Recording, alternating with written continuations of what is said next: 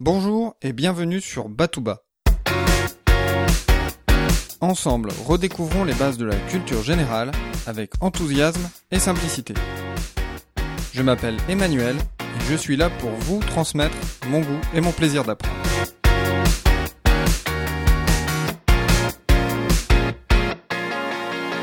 Je tiens tout d'abord à vous présenter mes meilleurs vœux pour cette nouvelle année. Pour ma part, j'ai plein de projets pour Batouba, et j'espère qu'ils répondront à vos attentes. Pour ce premier épisode de 2014, nous allons évoquer Pierre de Coubertin et les Jeux Olympiques. C'est à Pierre de Coubertin que l'on doit la restauration des Jeux Olympiques. Ce n'est pourtant pas le premier à tenter de restaurer les Jeux. Depuis l'abandon des Jeux antiques décrétés en 394 après Jésus-Christ par l'empereur romain Théodose, plusieurs projets ont essayé de faire renaître les Jeux olympiques, mais sans succès durable. Par exemple, entre 1796 et 1798, les Olympiades de la République se déroulent au Champ de Mars à Paris. À l'étranger, des initiatives sont aussi menées. En 1849 sont organisés les festivals olympiques en Angleterre. En Grèce, en 1859, est organisé le concours olympique. Mais c'est Pierre de Coubertin qui a réussi à instaurer durablement les Jeux olympiques. Lorsqu'il crée le Comité international olympique, l'objectif est l'organisation des JO de 1896. Plusieurs clins d'œil sont faits aux Jeux olympiques antiques. Tout d'abord, ces premiers Jeux sont organisés à Athènes, berceau des Jeux antiques. Ensuite, une nouvelle discipline est créée, le marathon. Cette épreuve commémore la course qu'un soldat athénien aurait effectuée entre la ville de Marathon et celle d'Athènes, pour annoncer la victoire grecque dans la guerre qui les oppose à l'Empire de Perse. Pour l'anecdote, ce premier marathon fut remporté par un athlète grec, au grand soulagement des 100 000 spectateurs venus assister au spectacle. Ces premiers jeux réunissent 14 pays et furent un succès populaire. Bien que la charte du CIO prévoit l'organisation des Jeux olympiques tous les 4 ans, la partie n'est pas gagnée d'avance pour faire des Jeux un événement incontournable de la vie sportive. En effet, après les Jeux de 1896, c'est au tour de Paris d'organiser les prochains JO en 1900. Cette année-là se déroule aussi l'exposition universelle, et les JO sont couplés à cet événement. Étalés sur plus de quatre mois, les Jeux olympiques de Paris passent pratiquement inaperçus devant l'étalage de modernité qu'offre l'exposition universelle.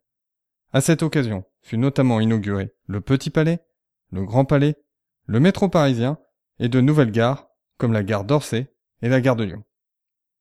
Cet échec pourrait donc marquer la fin du rêve olympique de Pierre de Coubertin. Mais le CIO persiste et les prochains Jeux olympiques sont organisés à Saint-Louis aux États-Unis en 1904.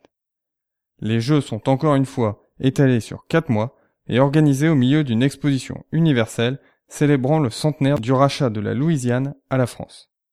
Ces Jeux sont boudés par les athlètes et par la presse. En comparaison des Jeux de Paris et de Saint-Louis, les Jeux olympiques de Londres en 1908 sont un véritable succès. Pour l'occasion, un stade de 70 000 places est construit et la population est enthousiaste. Elle vient en nombre admirer les athlètes. C'est durant ces Jeux que Pierre de Coubertin, inspiré par l'évêque de Pennsylvanie, prononce sa citation la plus célèbre. Le plus important aux Jeux olympiques n'est pas de gagner, mais de participer.